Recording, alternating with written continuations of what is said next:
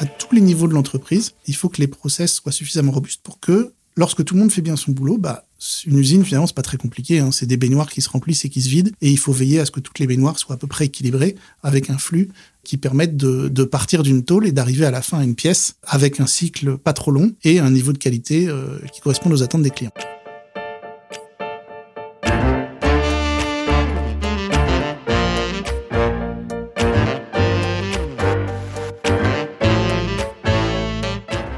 Grandit en se projetant dans l'avenir. Pourtant, celui-ci n'a jamais été aussi imprévisible et plus contraint. Comprendre comment faire grandir les organisations humaines, entreprises, associations, dans le temps long, c'est tout l'enjeu du podcast Histoire d'entreprise. Je m'appelle Martin Videlaine, j'ai créé Bluebirds, une communauté de 5000 indépendants qui conseillent ou remplacent des dirigeants en Europe, en Afrique et au Moyen-Orient. Bienvenue sur Histoire d'entreprise. Aujourd'hui, je suis reçu à Nantes par Mathieu Paco, CEO de Aries Industries. Retour aux bases en quelque sorte avec cet épisode dédié à une vieille société qui fut détenue un temps par Alstom. Mathieu ne sait pas bien quand l'activité fut lancée, mais une chose est certaine, ça date. Il suffit de voir les magnifiques hangars classés monuments historiques en plein cœur de Nantes pour s'en convaincre. L'histoire d'Ariès Industries est tout à la fois unique et commune. Unique parce que Nantes ne serait pas tout à fait ce qu'elle est devenue sans les rames qui défilèrent pendant des décennies pour y être maintenues, commune, parce que comme quelques autres sociétés industrielles, elle n'est passée pas loin de la catastrophe lors de l'épisode du Covid. En réalité, les problèmes d'Ariès Industries avaient commencé avant que la pandémie n'éclate. N'empêche, il a fallu des nouveaux actionnaires, l'État, Mathieu, sa nouvelle équipe et toutes les forces humaines en présence pour redresser la société. Pour savoir comment Mathieu s'y prend, découvrez avec moi l'histoire toute récente d'une pépite de l'aéronautique française qui sert directement ou indirectement Boeing, Airbus, Safran et d'autres encore. Si vous en toute sécurité, c'est un peu grâce à eux.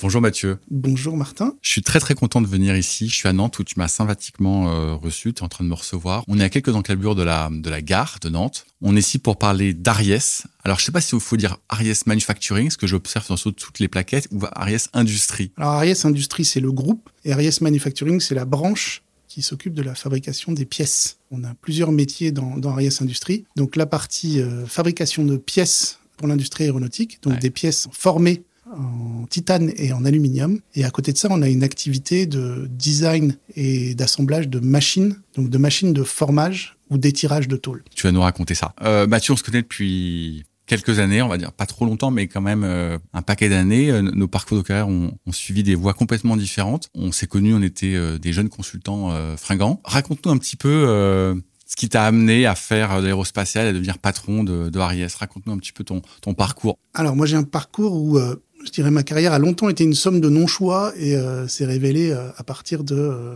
ma deuxième partie de carrière. Donc j'ai fait des études. D'abord j'ai fait Sciences Po, puis j'ai fait une école de commerce parce que je savais pas très bien quoi faire en, en sortant de Sciences Po. Puis je savais toujours pas très bien quoi faire en sortant d'école de commerce. Donc du coup j'ai fait du conseil euh, et j'ai fait ça pendant pas mal d'années. Et au bout de 4-5 ans, je me suis spécialisé en aéronautique défense parce que j'aimais bien le produit et que j'avais besoin de sentir le produit. Comme déjà le conseil c'est pas toujours très concret, faire en plus du conseil sur des produits virtuels ça m'allait pas. Et donc du coup petit à petit j'ai commencé à me spécialiser euh, sur l'aéronautique avec des clients comme Airbus. Euh, Safran, etc. Et de plus en plus, ça m'a plu. Euh, j'ai fait 14 ans de conseil et pendant 14 ans, je me suis dit dans deux ans, je m'en vais.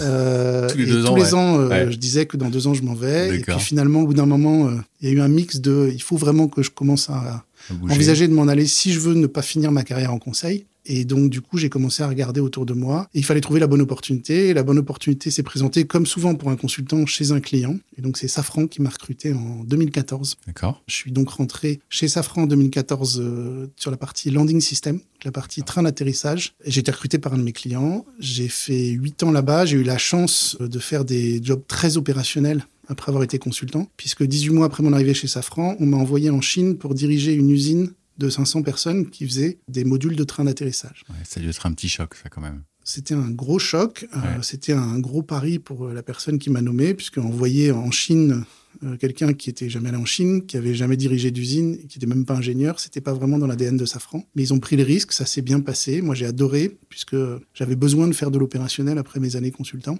Et donc, j'ai dirigé euh, cette usine avec grand intérêt, une grande passion pendant 5 ans. Je suis rentré ensuite Donc en la Chine, c'est 2015, 2014, 2016-2020. 2016-2020. Ouais. Je suis rentré en France euh, au milieu du Covid, en mi-2020.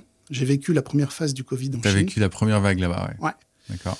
Euh, je suis resté quelques mois en France, puis je suis reparti dans une autre usine, mais cette fois euh, complètement différent, à Tijuana, au Mexique. C'est une énorme usine de plus de 2000 personnes qui fait cette fois des équipements de, d'intérieur de cabines d'avion, qui n'était pas en très grande forme, et on m'a demandé d'aller là-bas pour aider à restructurer un peu l'usine. Voilà, j'ai pensé rester euh, deux, trois ans, et puis finalement, euh, je me suis fait contacter par un fonds qui m'a proposé de prendre la direction générale d'une petite boîte aéronautique française à Nantes, sans me dire lequel. Et après quelques mois, j'ai dit oui. J'ai dit oui parce que euh, bah déjà, ça me trottait dans la tête depuis euh, plusieurs années de savoir quelle serait ma troisième carrière. Est-ce que j'avais vraiment envie de rester dans un grand groupe du CAC 40 ou est-ce qu'au contraire, j'avais envie de plutôt faire de la PME J'avais des interrogations sur les retours d'expatriation aussi. Est-ce Ouais, que bien sûr, ouais. Mexique, pas Mexique, ça faisait combien de temps que tu étais là-bas? Euh, bah, au final, j'ai fait un an et demi. Ah ouais, c'était- court pour le coup, Ouais. Mexique, ouais. D'accord. Oui, honnêtement, si j'avais pu faire un an de plus, j'aurais fait un an de plus. Ouais. Après, les trains euh, passent pas euh, forcément deux fois, donc l'opportunité était là et euh, je l'ai prise. J'ai débarqué à Nantes en novembre dernier pour prendre la direction générale d'Ariès Industries. Alors, Ariès, tu, tu l'as très dit, tu l'as dit très, très sommairement euh, au moment où tu t'es présenté au tout, tout début, mais raconte-nous ce que fait Ariès.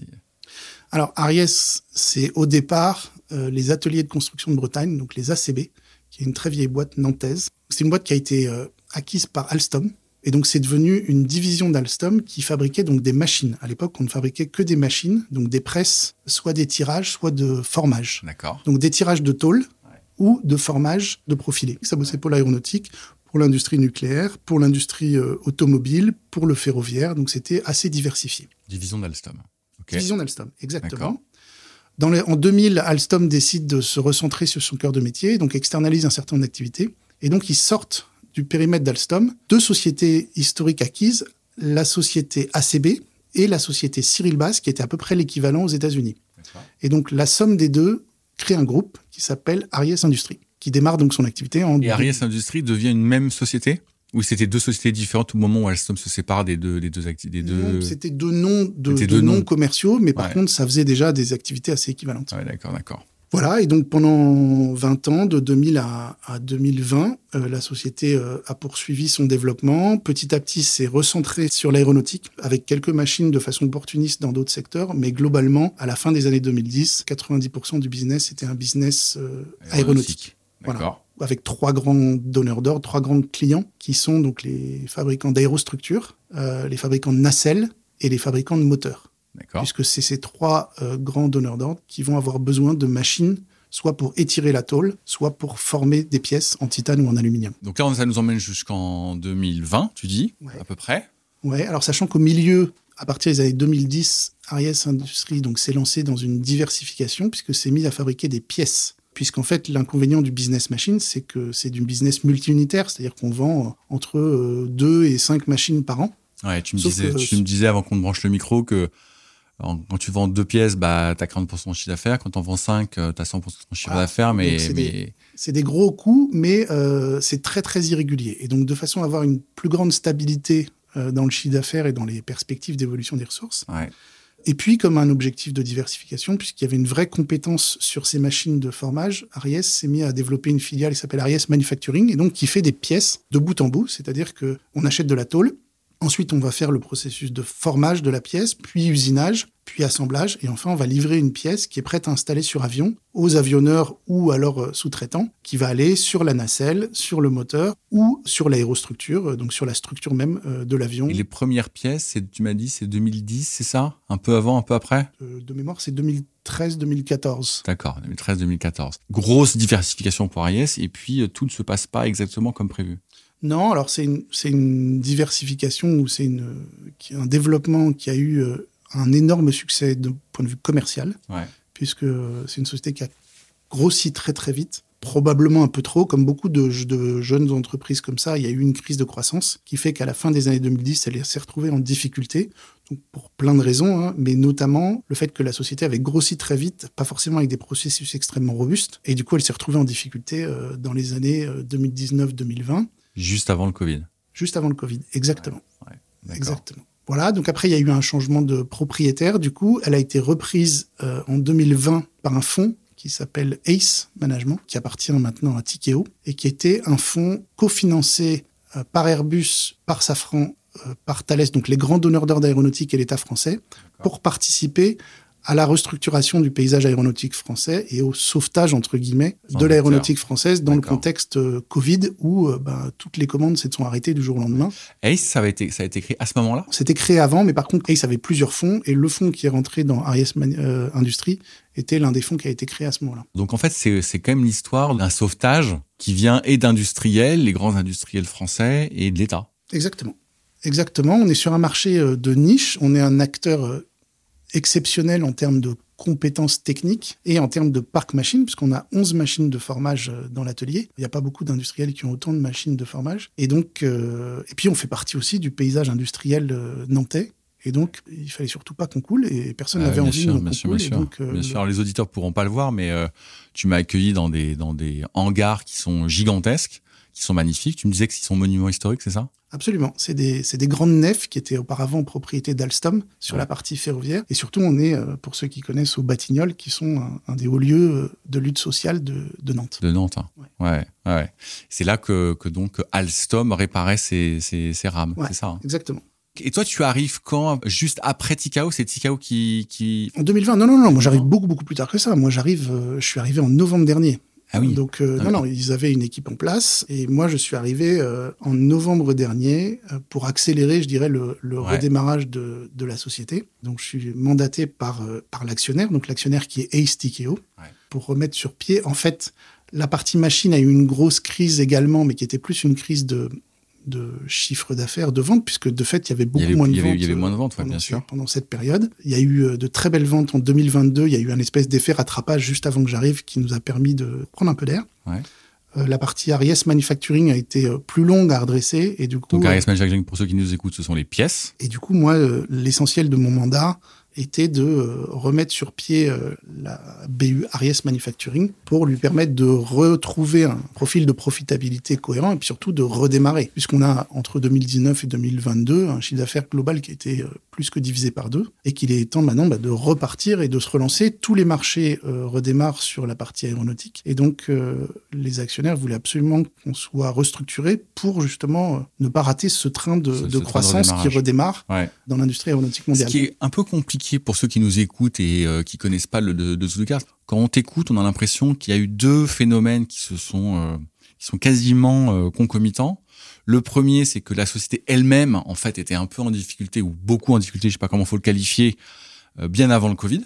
Et ça, c'est inhérent à Aries d'un côté. une crise de croissance. Crise de croissance. Et de l'autre, bah, le Covid qui a euh, arrêté euh, les aéroports, arrêté les avions, euh, arrêté la fabrication d'avions. Et donc, bah, d'un seul coup, plus de commandes, plus de livraisons. Exactement. Pour donner un ordre d'idée, hein, on a donc une, une euh, usine à Nantes, puis on a une autre usine aux États-Unis à côté de Monroe euh, qui faisait quasiment que des pièces du 787, donc du Boeing 787. Le Boeing 787 en 2019, on en sortait 14 par mois. D'accord? L'année dernière, on en sortait entre 0,5 et 1 par mois. Donc, faut imaginer ce que c'est qu'une société qui perd donc 90% de son, business en deux ans. Il a fallu euh, tout restructurer et tu l'as très bien dit, hein, c'est bien la concomitance d'événements purement intrinsèques à la crise de croissance d'Arias Industries et du marché qui ont fait que la société se retrouve en difficulté euh, dans les années 2020-2022. Euh, Donc toi, quand tu arrives, tu as l'impression que euh, le, le, plus dur est derrière toi et que en fait c'est plus un sujet de commande de clients qui appellent mais plus un sujet d'accompagner ce, ce redémarrage et puis de de streamliner les process? Comment tu qualifierais la période dans, laquelle tu es arrivé? La situation était très différente euh, selon les différentes BU. En fait, si on prend les trois BU schématiquement, la BU américaine, elle était très très liée, très corrélée au redémarrage des cadences sur le 787. D'accord. En gros, euh, on l'avait mise à l'os, c'est-à-dire qu'on avait euh, diminué tout ce qu'on pouvait diminuer pour mettre le point mort le plus bas possible. Et après, l'existence même de la filiale américaine, elle était liée à est-ce qu'on croit au redémarrage du 787 Voilà, puisqu'on était très corrélés. Alors maintenant, on a un vrai plan pour essayer de diversifier cette BU et qu'elle dépende moins du 787. Bien sûr. Donc celle-là, elle avait une première euh, problématique. La problématique des machines, elle était différente, elle était très liée au carnet de commandes. Et là, euh, il y a eu une activité commerciale euh, extrêmement réussie en 2022, avant que j'arrive. Qui fait que pour le coup, on a reconstruit un carnet de commandes qui nous sécurisait les, les 18, les 18 prochains mois, D'accord. qui vont permettre de faire une très bonne année en 2023 sur la partie machine. La partie machine. Voilà, donc la partie machine, la problématique, c'était pas du court terme, par contre, c'est euh, comment sécuriser le fait qu'on ait un marché à moyen terme le plus régulier possible, sachant qu'en plus, une grosse partie de notre marché dans les années 2010 était en Russie, puisque la Russie a travaillé beaucoup à créer une industrie aéronautique, et qu'évidemment, depuis la guerre en Ukraine, on n'a plus aucune activité en Russie. Et donc, euh, on a une grosse partie de notre marché potentiel qui s'est complètement C'est arrêtée. disparu, quoi. Voilà. Ouais, ouais. Voilà, un deuxième marché qui est le marché chinois, toujours sur la partie machine, qui Ouais. s'est pas arrêté, mais sur lequel la compétition est beaucoup plus compliquée, puisqu'il y a des acteurs chinois qui émergent et qui sont euh, des concurrents évidemment beaucoup moins chers, donc sur lesquels il faut trouver un aspect de différenciation. La problématique de la BU machine, c'est la taille du marché et puis euh, l'équilibrage du chiffre d'affaires, enfin en tout cas la, la réduction de la variabilité pour éviter les, les grands coups Les euh, grands de, coups euh, de ouais. up and down. Voilà. Ouais, ouais, d'accord. Sur la partie manufacturing, là pour le coup, la société était beaucoup plus en difficulté, puisque bah, après les difficultés de 2020, il y a eu énormément de turnover, énormément de perte de compétences, et donc il a fallu reconstruire. Et quand je suis arrivé, c'était pas encore reconstruit. Il y a eu une grosse instabilité managériale aussi. Donc la société avait vraiment besoin de stabilité, de remise à plat des process. Et donc de restructuration globale de de l'aspect industriel. Donc ça, c'était un des axes de travail euh, qui était un axe majeur. Et le deuxième axe, c'était un axe client, puisque pour le coup, on avait des coûts qui avaient explosé, liés notamment aux coûts énergétiques, hein, puisque lorsqu'on fait des machines de formage, ça consomme énormément d'énergie. Donc les coûts énergie, puis les coûts de- d'inflation, la masse salariale, Bien le sûr. traitement de surface, etc. Donc il fallait aussi aller voir les clients pour leur dire, euh, on ne pourra pas survivre si on n'a pas euh, des augmentations de prix. Le prix, ouais.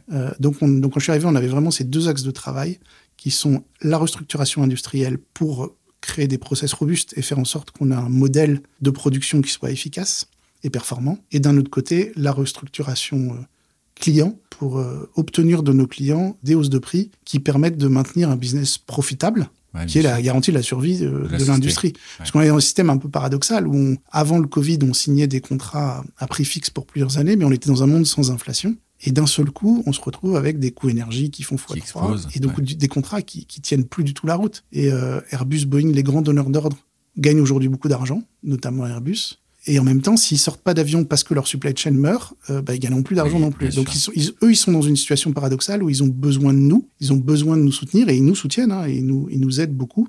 Et en même Quand tu, temps, quand tu dis qu'ils nous aident, c'est que, un, ils passent commande, et deux, ils acceptent certaines con- nouvelles conditions tarifaires. Ils ont dû accepter un certain nombre de, de discussions. Voilà. Alors, c'est pas forcément des augmentations de prix dans les contrats, il y a- y, y différentes problématiques, mais ils ont dû soutenir leur supply chain parce que euh, les, pour les petites sociétés comme la mienne, hein, mais comme beaucoup Ouais. de sociétés euh, de On peut l'industrie. donner le chiffre d'affaires de ta société ou pas? Ou un ordre de grandeur?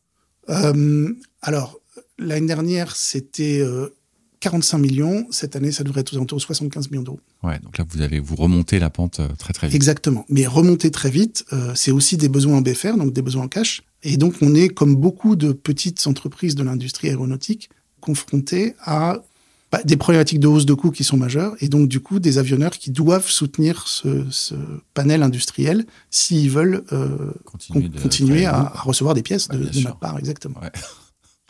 Parmi ceux qui nous écoutent, bah, il y a ceux qui, sont dans ton secteur, donc qui connaissent les acteurs, euh, et eux, ils n'ont pas besoin de, de, de savoir euh, répondre à la question que je vais te poser là. Mais pour ceux qui ne connaissent pas bien le secteur, il faut quand même qu'on explique un tout petit peu les typologies de clients que tu as et comment le marché est un peu structuré. Tu me disais avant de avant qu'on te branche, bon, il y a les, y grands donneurs d'ordre, il y a Airbus, il y a Boeing, il y a Rafale. Et puis, tu disais que les machines, tu les vends pas à ces grands donneurs d'ordre. Tu les vends à des, équipementiers de rang 1 qui eux-mêmes fournissent à ces grands donneurs d'ordre. Tu peux expliquer un petit peu comment ça s'est un peu structuré ce marché et comment toi, tu positionnes Ariès dans, au sein de ce marché? Bah, Sur la partie machine, en fait, on vend, par exemple, des machines d'étirage de tôle. Donc, les tirages de tôle, c'est la peau de l'avion, en fait. On part d'une tôle droite et on va avoir des machines avec des bras qui vont tirer et la tordre de façon à avoir cette forme arrondie, qui est la forme caractéristique d'un avion. Et du coup, ces gens-là sont en fait des équipementiers aéronautiques partout dans le monde qui vont acheter des machines et en général, ils vont d'abord gagner un work, ce qu'on appelle un work package auprès d'Airbus ou de Boeing sur un programme. Donc, je suis un acteur euh, indien, par exemple, et j'ai envie de me développer dans l'industrie aéronautique et euh, je gagne auprès d'Airbus un marché qui est sur euh, une section de l'avion, donc une, une tôle formée. Et donc pour ça, je vais avoir besoin de machines et donc je vais m'adresser à Arias Industries ou aux ACB pour euh, commander une machine et cette machine d'étirage, on va leur vendre, on va la designer spécifiquement en fonction de leurs besoins. Donc on a toute une équipe d'ingénierie. Ouais, ouais. Ensuite, on va commander les pièces, on les fabrique pas nous-mêmes. On va faire l'assemblage à Nantes, vérifier que ça marche, faire la recette de la machine avec le dans client. les qu'on a visité ensemble. Exactement. Et ensuite, on va démonter la machine. Et ensuite, on va la réassembler et la mettre en route sur le site du client. Ouais, alors ça, ça m'a, ça, ça m'a énorme, ça m'a frappé quand tu m'as raconté ça. Donc, euh, je, je, vais répéter ce que tu viens de dire pour ceux qui l'ont bien compris. C'est que vous assemblez une première fois à Nantes, vous démontez, enfin, un, vous testez, deux, vous démontez, et trois, vous remontez chez le client. Exactement. Et je t'ai dit, euh, bon, moi je suis pas un spécialiste du secteur, mais je, je t'ai dit, mais je suis quand même surpris. Euh, pourquoi vous montez pas tout de suite les, les, les machines chez votre client? C'est, on fait vraiment du sur-mesure. Hein. On fait pas de l'industrie automobile, on fait pas de la grande série. Donc Ouais. chaque machine est spécifique et redesignée spécifiquement. Et donc lorsqu'on fait du sur-mesure, on a besoin d'être sûr que ça marche. Et le fait d'assembler à Nantes, ça permet d'avoir le bureau d'études à côté, toute l'entreprise ACB au service de la machine, et donc de vérifier que tout fonctionne. Et pour le client, c'est aussi une garantie d'avoir une machine qui fonctionne euh, ici à Nantes avant de l'envoyer là-bas. Alors on le fait plus 100% du temps. Il y a quelques machines maintenant qui sont des machines qu'on maîtrise bien, qu'on a déjà fait, et sur lesquelles il y a très peu de modifs par rapport à la version précédente, sur lesquelles on peut se permettre de- de- d'assembler directement sur site. Mais on va quand même assembler quelques modules à Nantes pour les prétester. Mais globalement, c'est en général une demande des clients hein, qui veulent absolument euh, être sécurisés sur le fait que la machine fonctionne bien. Et encore une fois, c'est des machines de très haute technologie et c'est du sur-mesure. Ok, bon, on voit bien l'histoire jusqu'à ce que tu arrives. Tu l'as depuis très peu de temps, hein, ça fait euh, ça fait 6-7 mois. Qu'est-ce qui, d'après toi, a bien fonctionné depuis que tu es arrivé? Tu te dis, bon, là, je suis quand même assez content de, ce que l'équipe a fait. Et puis, inversement, il y a deux, trois peut-être choses que tu as tenté de faire. Et puis, non, on n'y est pas encore. Alors, la première chose que j'ai essayé de faire passer, c'est de redonner un élan. En fait, c'est une société donc qui a eu des difficultés en 2020 et ensuite qui est redémarrée progressivement, mais en fait euh, qui a eu euh, beaucoup, comme je disais, hein, de l'instabilité managériale, des difficultés avancées, surtout sur la partie euh, Manufacturing, mais même globalement euh, toutes les BU. Quand je suis arrivé, c'est le moment où on a eu justement ces grands succès commerciaux d'un point de vue machine, et donc qui donnent de l'air quelque part, parce que c'est des, des succès qui permettent de, sécuriser le chiffre d'affaires de 2023 et une partie de la profitabilité de 2023. Et au-delà de ça, il fallait rassurer sur le fait qu'on redémarrait vraiment sur la partie Ariès Manufacturing. Donc, tout mon objectif au début, une fois que j'ai fait euh, un rapide diagnostic et un premier retour d'expérience sur ce que j'avais vu, ça a été à partir de Noël, hein, de dire, ben voilà, euh, ce que je voudrais, c'est que mon arrivée coïncide avec la clôture des deux ans un peu euh, compliqués, un peu de, de où on a euh, perdu beaucoup de monde, on a eu énormément de turnover, où on a eu des difficultés. Et donc pour dire, voilà, ça y est, on a On a fini cette phase, ça, stabilisé cette phase, et hop, là, on, on lance une phase de redémarrage avec euh, des problématiques différentes selon les BU, hein, comme je disais, mais par contre, des perspectives de redémarrage pour les trois BU, avec des stades d'avancement différents. Mais les trois étaient avec une perspective de redémarrage forte et un vrai espoir de revenir à, à des niveaux de, de performance antérieurs à 2019, en, en- en gros, voire meilleurs. Ouais. Voilà, donc, euh, donc ça, ça a été la première chose. Après, qu'est-ce qu'on a bien fait? Qu'est-ce qu'on a raté Bon, évidemment, on a raté plein de trucs, hein, Ouais. c'est logique. Moi, je suis arrivé avec mes idées préconçues. Ouais, j'avais j'avais dirigé des sites industriels. J'avais euh, Par rapport à ce que tu avais connu en Chine ou au Mexique, qu'est-ce qui était différent? Qu'est-ce qui t'a frappé positivement? Qu'est-ce qui t'a frappé peut-être moins positivement quand tu es arrivé ici? Alors, euh, ce qui m'a frappé positivement, c'est qu'il y a une vraie compétence technique et puis un attachement à la société. Quelque part, c'était une société familiale. hein. Donc ça, c'est plutôt euh, l'aspect positif. Et puis, je suis arrivé à une époque où euh, je suis pas arrivé au milieu de la crise. Je suis arrivé plutôt sur la fin, de sur la, la crise. fin de la crise, C'est- ouais, presque sûr. un peu confortable pour moi Ouais. euh, par rapport à, à- à mes prédécesseurs, parce que moi, j'arrive, euh, le, je dirais, le, le sale boulot est déjà fait, et on est plutôt sur une phase de redémarrage que sur une phase où on descend. L'objectif, c'était de montrer, ça y est, on a touché le fond de la piscine, maintenant on remonte. On remonte. Ouais. On peut toujours euh, refaire l'histoire et, et faire mieux. Globalement, moi, ce que j'ai essayé de faire comprendre aux gens, c'est qu'il fallait se mettre en tension très forte pour que euh, on sorte le plus vite possible de la zone de, de turbulence sur la partie RIS Manufacturing. Et que si on voulait tirer profit de la croissance très importante qui nous attend dans les trois prochaines années, il fallait qu'on ait fini cette restructuration industrielle avant. Et, et là, c'est toute la difficulté de, de- du bon équilibre à trouver entre ne pas aller trop vite, parce que si on va trop vite, on va épuiser les gens, on va les, les tuer, et donc euh, les gens vont partir parce qu'ils en ont marre, parce qu'ils sont fatigués. Et en même temps, euh, si on va pas assez vite et si on ne restructure pas la société telle qu'elle en avait un vrai besoin, bah, on court le risque de, lorsqu'on perd de l'argent sur une pièce, euh, bah, lorsqu'elle est, si je reprends le 787, hein, lorsqu'on en fait une par mois, bah, on perd un peu d'argent. Lorsqu'on en fait 14 par 14 mois, on fait 14 fois plus d'argent. Ouais. Donc, il faut profiter de quand on est à cadence 1 pour euh, que la pièce redevienne profitable. euh, de façon à ce que plus on augmente, plus on gagne de l'argent et pas l'inverse. Et, et, ça, il faut le faire vite. Voilà. Et donc, c'est tout ce, cet aspect rythme qui est très compliqué à calibrer, sachant que moi, j'ai eu, alors évidemment, quelques remarques en interne, plus ou moins bienveillantes, ouais. sur le fait que euh, moi j'avais été patron de, de, Chinois et de Mexicains, et donc il fallait que je comprenne que euh, nous on n'est pas des Chinois, on n'est pas les Mexicains. Ouais, ce qui n'est pas complètement faux non plus. Et ce qui n'est pas complètement faux. Avec tous les avantages qu'on a, c'est un vrai bonheur de travailler en français, ouais. parce qu'au moins je comprends tout. Alors je comprenais pas tout en, en Chine et au Mexique, mais c'est sûr qu'on n'a pas du tout les mêmes problématiques en termes de capacité de déploiement et d'implémentation en termes de droit à l'erreur aussi. Les Chinois, par exemple, n'ont aucun problème à lancer un projet, à voir que ça marche pas, à arrêter, à repartir en arrière. Ici, euh, on est beaucoup plus inquiet sur le fait que bah, si on lance un truc, il faut pas le faire pour rien, donc faut être sûr. Et donc du coup, ceinture, ouais, bretelle, ouais. ça va pas aussi vite. Ouais. Donc voilà. ça c'est très culturel et c'est très français. C'est très culturel, exactement. Donc ça, ça a des vrais atouts mais ça a aussi des, des limites. Et, et, donc, effectivement, j'ai eu ces remarques au début de faire que le chef il comprenne qu'on n'est pas des Chinois et qu'il pourra pas nous traiter comme nous, nous, nous faire lancer comme les Chinois. Ouais, ils ont dû changer depuis. Ouais. Surtout... Ouais, j'espère, ouais. j'espère, j'espère. Mais en tout cas, moi, c'est pas du tout mon point de les traiter comme les Chinois.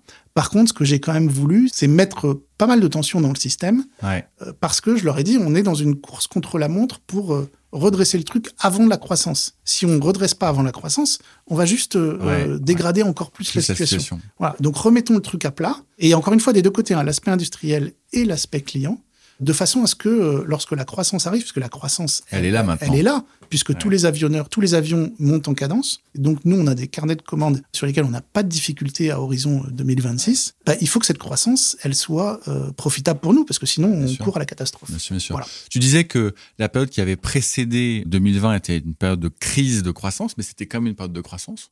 Oui, super forte. Vous rentrez dans une autre, nouvelle période de très forte croissance. Passer de 45 à 75 millions d'euros de chiffre d'affaires, c'est une énorme croissance. Mm.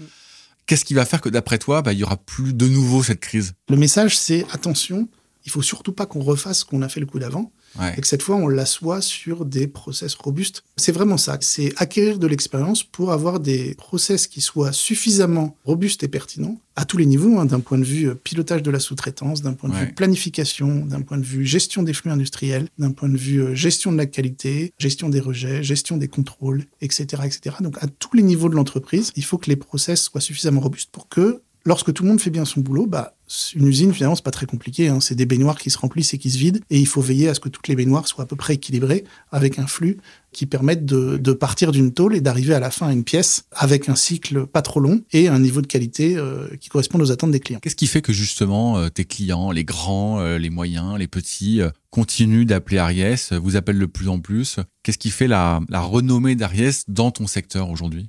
Alors, on est relativement unique sur la partie euh, formage à chaud.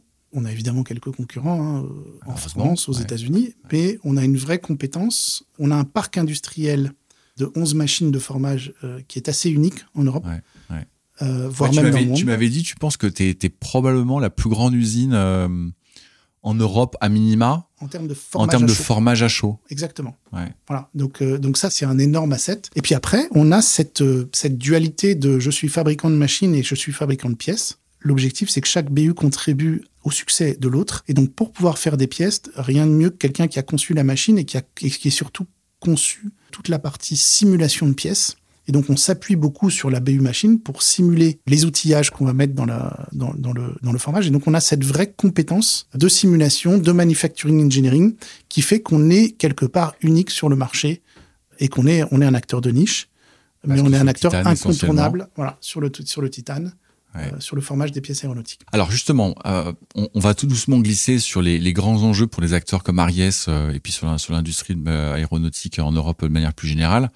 Tu me disais quand on visitait euh, l'usine que votre savoir-faire unique vraiment, là où vous êtes vraiment très très fort, c'est le titane. Et puis vous faites aussi des pièces euh, en alu et euh, corrige-moi si je me trompe, mais tu disais à peu près 80% de ton volume d'activité c'était du titane et 20% c'était de l'alu.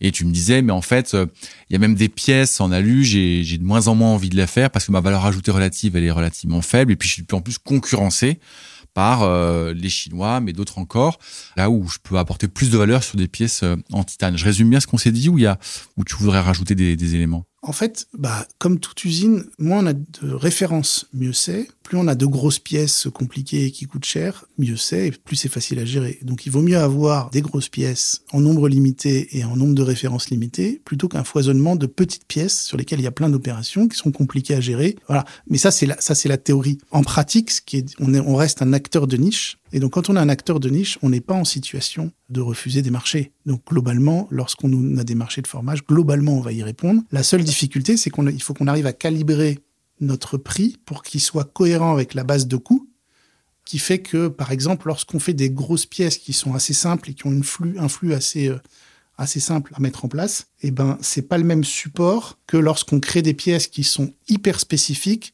sur des petits avions avec des toutes petites quantités, ou par exemple, au lieu de les faire chaque semaine, ben, on va en faire deux campagnes par an. Et ben, du coup, si c'est une fois tous les six mois, on n'aura pas l'effet d'expérience donc en gros, il va falloir un support des méthodes, un support du bureau d'études, un support X, Y, Z. Et donc ces pièces-là, on peut pas les pricer au même prix que des pièces qui passent toutes les semaines sur, lesquelles euh, elles sont complètement maîtrisées en production. Voilà. Et c'est cette difficulté. C'est pas tellement de refuser des pièces, c'est plus d'avoir ce pricing qui soit cohérent pour que, en gros, euh, les pièces euh, simples à gros volume, ben, on ait un prix. Et puis les pièces compliquées à faible volume qui demandent beaucoup plus de support, et eh ben on ait des niveaux de marge qui soient supérieurs parce qu'ils doivent couvrir tous les coûts cachés qui sont derrière, qui sont, qui sont les coûts de support, qui sont très importants sur, sur, sur certaines pièces. L'aéronautique, c'est quand même euh, un des grands secteurs dans lequel euh, la France est encore euh, très très présente, et puis en Europe par extension. Mais tu me disais aussi que, l'as tu l'as dit tout à l'heure devant le micro, les, Chinois, ils, ils, devenaient de plus en plus forts sur un certain nombre de segments de pièces. Comment tu vois la concurrence se développer dans les 3, 5, 10 prochaines années sur, sur le secteur aéro? Et comment, comment, comment les acteurs qui sont comme Ariès, mais d'autres encore, peuvent résister face à cette nouvelle concurrence Alors d'abord, d'un point de vue grands avionneurs mondiaux, historiquement, on en avait deux. Et puis d'un troisième on qui avait Airbus, on avait Boeing d'abord, puis Airbus, donc qui ont fait un duopole pendant des années. Aujourd'hui, on a un troisième qui émerge, qui est euh, donc Comac. Le 919, qui est l'équivalent du 320, est sorti dans la douleur, mais il a fini par sortir et il, a fait son premier vol commercial la semaine dernière. Euh, entre Shanghai et Pékin. Et donc voilà. Donc euh, c'est quoi ta perception, toi qui es connaisseur du marché? Tu vois un, un, avion qui est censé concurrencer Airbus et Boeing euh, sur leur cœur de gamme. Comment tu le perçois ça? À court terme, c'est pas un vrai concurrent, juste parce que bah, sortir un avion, ça a été long. Mais ce qui est encore plus dur, c'est d'en sortir beaucoup. Le marché chinois, c'est euh, 300 à 400 avions par an. Aujourd'hui, l'objectif de 919, c'est, euh, de mémoire, ils doivent en sortir une douzaine cette année et peut-être 25 l'année prochaine. Après, ils vont monter en cadence petit à petit, mais c'est long de monter en cadence. Airbus euh, est monté en cadence euh, jusqu'à, au rate actuel, entre 50 et 60, mais des dizaines d'années à y arriver, donc on n'y arrive pas comme ça. Donc, à très court terme, c'est pas un concurrent. Maintenant, à horizon de 10 ans, c'est sûr que ça deviendra un concurrent. le 919, il sera essentiellement sur le marché chinois, mais quelque part, il va prendre progressivement des parts de marché à Airbus et à Boeing. Euh, et, puis après, et pas seulement en Chine. au départ en Chine. et puis après, bah, à terme, euh, probablement ailleurs aussi. Il faudra qu'il démontre sa crédibilité, sa performance, tous les éléments liés à la sécurité. Mais il n'y a aucune raison qu'il n'y arrive pas. Et donc, c'est juste une question de temps. Et donc, ça commence par le 919, qui est l'équivalent du moyen courrier. Puis après, il y aura le 929, qui est l'équivalent du long courrier, qui arrivera derrière, qui mettra lui aussi peut-être 10 ans de plus. Mais à terme, il y aura trois, trois grands avionneurs. Il y aura un équilibre euh, sur ces trois pôles, Airbus, Boeing, Comac. Ouais. Donc ça, c'est ça, c'est incontestable. C'est juste une question de temps. Après, sur l'industrie en elle-même, des fournisseurs, la chaîne logistique, on a la chance d'être dans une industrie de pointe où la France est super présente, où la France a développé un tissu, euh, une base industrielle extrêmement euh, performante et pertinente. Il faut le conserver. Il faut le conserver. Moi, je suis un grand partisan euh, du Made in France, de la réindustrialisation, de tous ces éléments on a forcément des vrais handicaps par rapport à d'autres pays. Hein. Je veux dire, le coût du travail, c'est une évidence. Le coût de l'énergie aujourd'hui, c'est une évidence. Ça va l'être encore plus dans les prochaines années. Et là, ça ne sera pas par rapport à des concurrents low cost, hein. ça sera tout simplement par rapport aux concurrents américains, mmh. puisqu'on n'aura plus du tout les mêmes coûts. Bah, on les a déjà plus. Euh, on n'a plus du tout les mêmes coûts énergie. En tout cas, en matière d'énergie. Exactement. Donc, on a des handicaps qui sont structurels. À nous de faire en sorte qu'on ait également des atouts, le support qui va bien, pour maintenir cette industrie en France. Moi, je, suis totalement convaincu que c'est possible, totalement convaincu que si on sait se mettre sur des marchés où on est des acteurs de niche reconnus, il n'y a aucune raison pour qu'on puisse pas être euh, des leaders mondiaux sur, ce, sur ce type de, marché ce que tu viens de dire, c'est une forme de profession de foi. Tu dis, je suis convaincu, je suis pour la réindustrialisation, je suis pour le Made in France. C'est très respectable et, c'est un discours qu'on entend maintenant euh, pratiquement partout dans tous les secteurs et, c'est tant mieux. Mais non pas que j'en doute, parce que moi je suis pas un expert de ton secteur, mais qu'est-ce qui te fait dire que oui, ben moi j'y crois et qu'on va pas se faire dépecer. Euh, je, je se sors dans ton secteur. Dans l'automobile, Aujourd'hui, en ce moment même, se joue l'avenir de l'automobile et on est en train de se mettre en marche pour tenter de jouer euh, dans l'économie mondiale de, de, de, la voiture électrique. Dans l'aéronautique, bon voilà, il y a, y a, un énorme acteur qui va mettre des années, tu dis, à, à grandir, mais tu dis aussi c'est une question de temps. Qu'est-ce qui va faire que ces acteurs industriels français ou européens par extension vont pouvoir continuer eux-mêmes de grandir, de s'épanouir euh, et de vendre leurs produits un peu partout Alors déjà, on a, un avantage, c'est qu'un avion, c'est pas une voiture. On a toujours tendance à dire que euh, c'est pas les mêmes problématiques de sécurité, puisque une voiture, quand elle tombe en panne, elle s'arrête. Un avion, quand il tombe en panne, il tombe. Donc c'est des sujets qui font que par nature, l'industrie aéronautique est beaucoup, beaucoup plus conservatrice que l'industrie automobile. Par ailleurs, elle n'a pas les volumes qui permettent d'absorber des révolutions. Et donc, on a une industrie qui bouge moins et qui bouge moins vite que l'automobile. Et ça, quelque part, c'est une chance. Le deuxième point, c'est que euh, il y a un effet d'expérience qui est hyper important dans l'industrie. S'il suffisait d'avoir des plans pour faire un avion, il y a longtemps que les Chinois construiraient un avion. Parce que les plans euh, d'Airbus, ils les ont.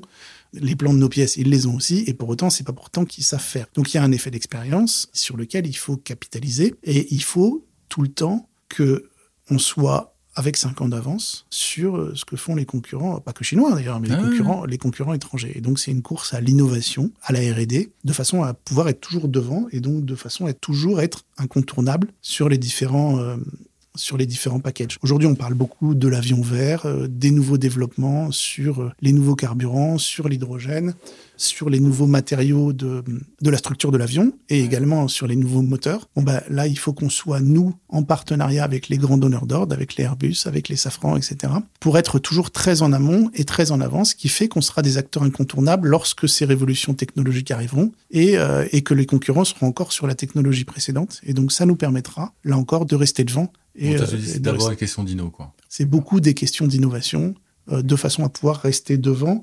Lorsqu'on est encore une fois, lorsqu'on est sur des pièces standards, une pièce standard qui est pas très compliquée à faire, je veux dire, les, si vous allez en Chine, c'est exactement la même machine qu'en France. Euh, avec une main-d'œuvre un peu moins chère. Euh. Avec une main-d'œuvre beaucoup, beaucoup moins chère. Bah, si la pièce est facile à faire, il n'y a aucune raison qu'on la fasse pas en Chine. Aucune. Donc il faut que la pièce soit suffisamment compliquée ou que la problématique soit suffisamment compliquée pour qu'on ait un temps d'avance pour pouvoir rester devant. Chez Aries, euh, si tu peux le dire, c'est quoi ton budget de R&D, d'innovation ou comment tu prends le truc? Pas de chiffre, mais c'est compliqué parce que la R&D, c'est on a à la fois des projets qu'on pilote en interne, on a beaucoup de projets qu'on pilote en partenariat avec des acteurs de l'industrie qui sont nos clients, mais qui sont également des centres de recherche étatiques. D'accord. Et puis on a aussi des petits projets R&D que nous on pilote et qui nous permettent aussi d'ajuster. Euh, on parlait tout à l'heure sur la partie machine de variabilité euh, de charge capacité. Ben, lorsqu'on a un petit trou, là on en profite pour euh, essayer de mettre nos ingénieurs sur un sujet R&D qu'on veut pousser et qu'on veut avancer. On fait de la R&D autofinancée aussi. On a les trois. Je voudrais qu'on parle, Mathieu, un petit peu des comment dire ça, des difficultés en tout cas d'image que l'aviation rencontre de plus en plus, en tout cas auprès des particuliers, ou je vais caricaturer un petit peu mon propos, mais on va expliquer que bah, l'avion, il est, euh, il est fortement émetteur de CO2. Euh, il y a même une législation maintenant en, France, et pas que en France, qui limite les déplacements en avion, euh, puisque à moins de 2h30, si on peut le faire en train, bah, on peut plus voler. Premièrement, toi, est-ce que tu vois ça d'un bon œil, le fait qu'on limite certains déplacements en avion sur certains territoires? Est-ce que tu penses que ça va dans la bonne direction? Premièrement. Et puis deuxièmement, j'allais dire indépendamment de des, des, permissions, des pas ou pas des permissions, comment est-ce que tu perçois ce procès qui est fait, euh, en tout cas par certains d'entre nous, euh, à l'aviation? Il y a plusieurs choses. D'abord, comme tout le monde, je suis évidemment sensible à la réduction des émissions de CO2, à, la, à la roadmap carbone. Nous, on essaye de mettre en place un certain nombre de choses et en tant qu'individu, en tant que société, on est évidemment complètement impliqué là-dedans parce que bah, on, est tous, enfin, je veux dire, on est tous d'accord sur le réchauffement de la planète, sur la nécessité de changer les choses de ce point de vue-là. L'aéronautique est un des acteurs euh, clairement d'émissions de CO2. C'est pas le plus gros, euh, mais c'est 3% des émissions euh, mondiales. Un peu moins, c'est entre, deux, entre 2 et 3. Ouais. Donc on a notre part à jouer, bien entendu. Après, c'est toujours pareil. Il y a des mesures gadgets et puis il y a des vraies mesures. Il y a beaucoup, beaucoup d'efforts qui a été fait dans les 20, 30 dernières années pour réduire la consommation des moteurs, pour améliorer la performance euh, des aérostructures. Et on continue à avoir énormément de projets dans l'industrie globalement pour essayer de réduire les émissions du secteur globalement. Après, il ne faut pas oublier que l'aéronautique, c'est ce qui permet d'élargir les frontières, c'est ce qui permet d'élargir les échanges, c'est ce qui permet aux gens de voyager. Aujourd'hui, est-ce qu'il faut dire euh, aux petits Africains, bah non, vous, vous n'avez pas le droit à l'industrie aéronautique parce qu'il y a suffisamment d'avions qui volent. Aujourd'hui, il y a des avions qui volent aux États-Unis, il y a des avions qui volent en Chine, puis on va refuser de faire croître euh, l'Afrique, par exemple, au nom de il faut limiter les, émissions. C'est difficile, euh, c'est comme toujours, c'est, ça mérite beaucoup mieux que des caricatures. Moi, par exemple, quand je vais à Paris, ça me viendrait pas l'idée de prendre l'avion quand je suis à Nantes. Donc évidemment, je prends le TGV. J'étais en Chine il y a 15 jours et dès qu'on pouvait, même en Chine, quand on pouvait prendre le TGV, on, a pris le TGV. Je suis allé de Shanghai à Nanchang, il y avait 3h30 de TGV, ben on a pris le TGV plutôt que de prendre l'avion. Et donc ça, je pense que c'est euh, l'avenir, c'est le TGV partout où c'est possible pour éviter les liaisons aériennes qui n'ont pas vraiment lieu d'être. Après, sur le long courrier, ben, c'est une vraie difficulté. C'est est-ce qu'on veut ralentir les échanges entre les différents continents C'est un sujet compliqué. Voilà, à titre individuel, on, on est tous plus ou moins propres avec sa conscience. Euh, ouais. Moi, je sais que je voyage énormément. Euh, je voyage énormément en avion, à la fois d'un point de vue business et puis d'un point de vue personnel. Cette année, j'ai beaucoup voyagé parce que ma famille était encore aux États-Unis.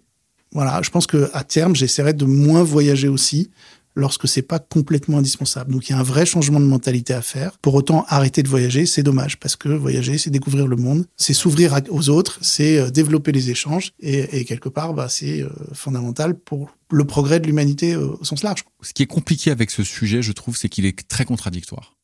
C'est-à-dire que d'un côté, et tu as commencé par le rappeler, bah, tout le monde est pour la décarbonation, tout le monde est pour euh, pour faire en sorte qu'il y ait moins d'émissions de CO2. Et puis de l'autre, bah entre guillemets, faut bien vivre. Et puis euh, tu lui dis découvrir le monde, voyager, euh, ça fait partie de, c'est inhérent à l'être humain. Et donc il faudra continuer de voyager, il faudra continuer de se déplacer, il faudra continuer de prendre l'avion, le bateau, la voiture. Et, et, et moi personnellement, une de mes craintes, elle est double, c'est que d'un côté, bah, dans très longtemps ou dans, ou dans pas si longtemps que ça, bah, que, que notre planète se réchauffe beaucoup trop, et de l'autre, bah, que euh, en fait, on, est, on nous enlève des libertés qui nous semblent euh, tellement évidentes, tellement euh, centrales, que euh, moi, ça m'inquiète un tout petit peu qu'on les enlève aussi ces libertés. Je suis d'accord. Je suis d'accord. C'est exactement ça. C'est euh, aller faire un week-end à Lisbonne. Est-ce que ça a du sens quand on habite à Paris?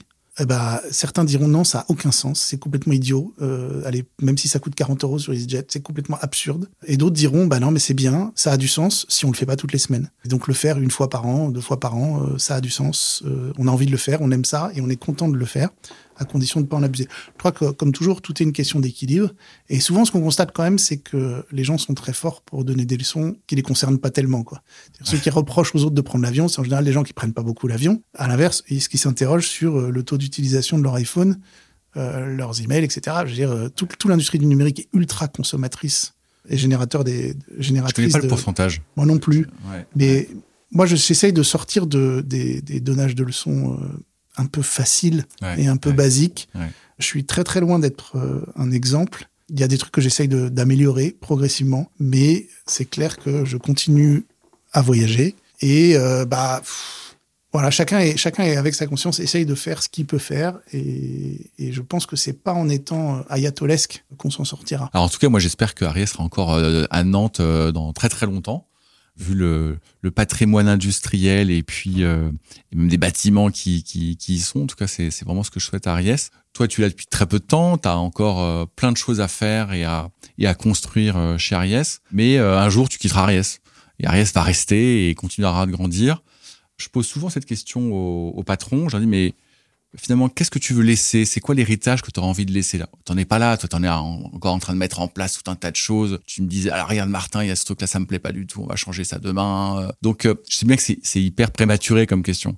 Mais il faut quand même que je te la pose. On se place dans 5, 10 ans, je sais pas dans combien de temps, mais peu importe. Et tu quittes Ariès. Qu'est-ce que tu voudrais avoir euh, laissé comme empreinte? Bah, déjà une boîte solide.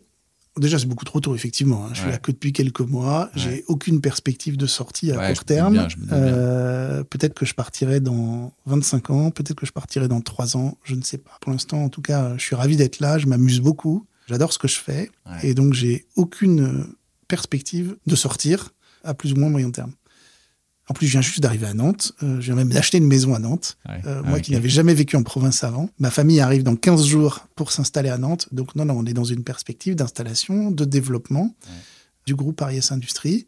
Après, euh, qu'est-ce que je voudrais laisser quand je partirais? Bah, Je voudrais laisser une boîte plus forte, plus robuste, plus performante euh, que ce que j'ai pris quand je suis arrivé. Et plus performante, c'est, je dirais, à tous les niveaux, hein, c'est plus performante vis-à-vis des... Encore une fois, on est une société donc des actionnaires, de la profitabilité, plus performante vis-à-vis des clients, de la satisfaction client, plus performante vis-à-vis des salariés. Il y a un des gros sujets, euh, donc je le disais au début, hein, on a eu un très très gros turnover dans les deux dernières années compte tenu des difficultés. Bon, bah, c'est une boîte. Là?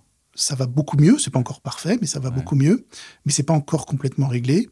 Il faut qu'on soit une boîte où les gens soient contents de venir, une boîte où les gens soient contents de travailler, soient fiers. Et donc cette fierté-là, c'est quelque chose qu'il faut qu'on est en train de reconstruire de façon à ce que euh, bah, tout le monde soit euh, oui, soit content d'aller d'aller travailler. Et, et, pour moi, c'est assez simple. Hein, c'est euh, laisser la boîte dans un meilleur état que quand je partirais, que quand je l'ai trouvée. Ouais. Qu'est-ce qui fait que pour revenir justement à tes salariés, tu disais moi je voudrais qu'ils soient, ils soient heureux quand ils viennent bosser et la situation se stabilise. Qu'est-ce qui fait qu'aujourd'hui ceux qui sont restés, ceux qui ont traversé les, la tempête, ils arrivent à l'usine, ils disent ouais, franchement le Arié, je, suis vraiment content de venir. Qu'est-ce c'est quoi leur fierté? Qu'est-ce qui fait qu'ils sont heureux de venir euh, sur le site? Bah, il y a plein de choses. La première, moi, j'aimerais que tout le monde se dise, quand je leur demande ce qu'ils font, j'aimerais bien qu'ils disent pas, euh, je, j'usine une pièce. J'aimerais qu'ils disent, je fabrique des avions. Parce que c'est vrai, on fait un métier formidable, on fabrique des avions et c'est quand même un, truc extraordinaire. Voilà. Donc ça, c'est la première chose, c'est la fierté de travailler dans un secteur qui, même s'il n'est pas exemple critique, on en a parlé tout à l'heure, euh, fait encore rêver qui fait des produits magnifiques, des produits extraordinaires, euh, des produits qu'on voit dans le ciel et où on est comme des gamins quand on est dans les aéroports. Donc ça, c'est la première chose. La deuxième chose... Aujourd'hui, ils te disent pas, ils te disent pas je fabrique des avions, ils te disent... Il y a les deux. Il y a les deux. Il y a les deux. Ouais, il y a les deux. Et donc, euh, et il faut renforcer cette euh, cette fierté du produit et cette fierté du, du produit euh, qui contribue au produit final, qui est un avion. Quoi. On fait pas une pièce de métal, on fait une partie d'avion. Quoi. Après, il faut un environnement sûr. On travaille beaucoup sur la sécurité, puisqu'on a eu quelques accidents du travail comme beaucoup de, de sociétés. Et il faut qu'on ait un environnement qui soit complètement sécurisé. Donc, on travaille beaucoup sur l'ergonomie, par exemple, pour que les gens aient moins mal au dos, sur euh, éviter les départs de feu, puisqu'on fait beaucoup de, de, process qui génèrent des étincelles, donc qui ont des risques d'incendie. Voilà, sur tous les accidents potentiels, comment les prévenir. Donc, on a une grosse dimension là-dessus. Et après, bah, il faut que tout le monde ait un équilibre lorsqu'il vient travailler. Alors, c'est un équilibre en termes de temps de travail, un équilibre en termes de degré d'exigence, un équilibre en termes de bienveillance, d'échange avec les collègues.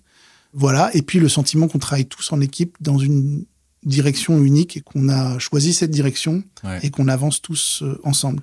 Et, et finalement, c'est ça le, le, plus gros enjeu. Hein.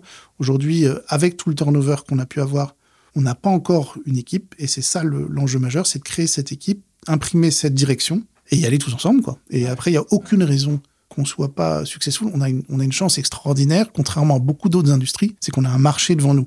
On a, on a des, des, carnets de commandes qui sont remplis, au moins sur la partie euh, pièces. Mais on a un marché devant nous. Donc maintenant, il ne tient qu'à nous de réussir pour être performants, pouvoir euh, livrer à l'heure, euh, satisfaire les clients d'un point de vue qualité.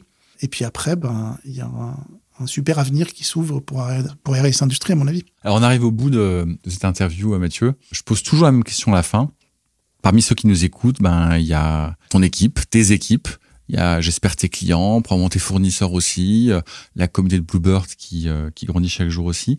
Qu'est-ce que tu as envie de leur dire à toutes ces personnes, de manière très très libre? Alors, bah, mes équipes, j'ai envie de leur. Sera le mot de la fin. Ouais, mes équipes, j'ai envie de leur dire merci et bravo et continuer parce que euh, ça n'a pas été facile pour mes équipes, pour toutes ces équipes depuis 2-3 ans. C'est pas facile non plus depuis que je suis arrivé parce que je, je sais que j'ai un niveau d'exigence important et pour autant. Euh, tout le monde fait d'énormes efforts pour redresser la, pour que la situation se redresse et qu'elle reparte dans la bonne direction.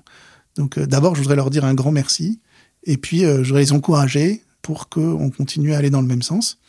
La communauté des, des clients et des fournisseurs, c'est un peu la même chose. Hein. Les clients, euh, merci de nous avoir soutenus et continuez à nous soutenir parce qu'on en a vraiment besoin, ouais. à la fois d'un point de vue carnet et d'un point de vue prix.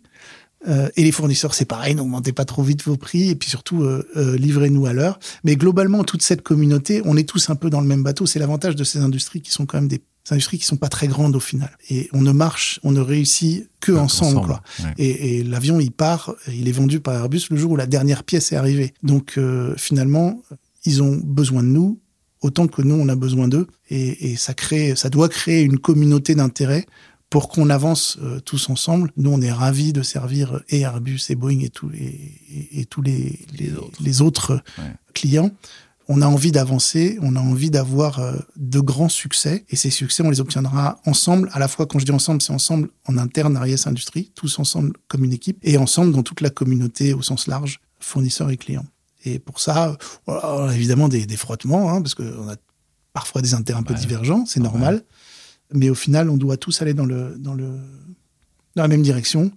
Euh, et c'est comme ça que ça permettra euh, de faire en sorte que l'industrie aéronautique soit toujours un des assets majeurs de l'industrie française et qu'on sécurise ça pour, pour les, les générations suivantes. Merci Mathieu. Merci beaucoup Martin.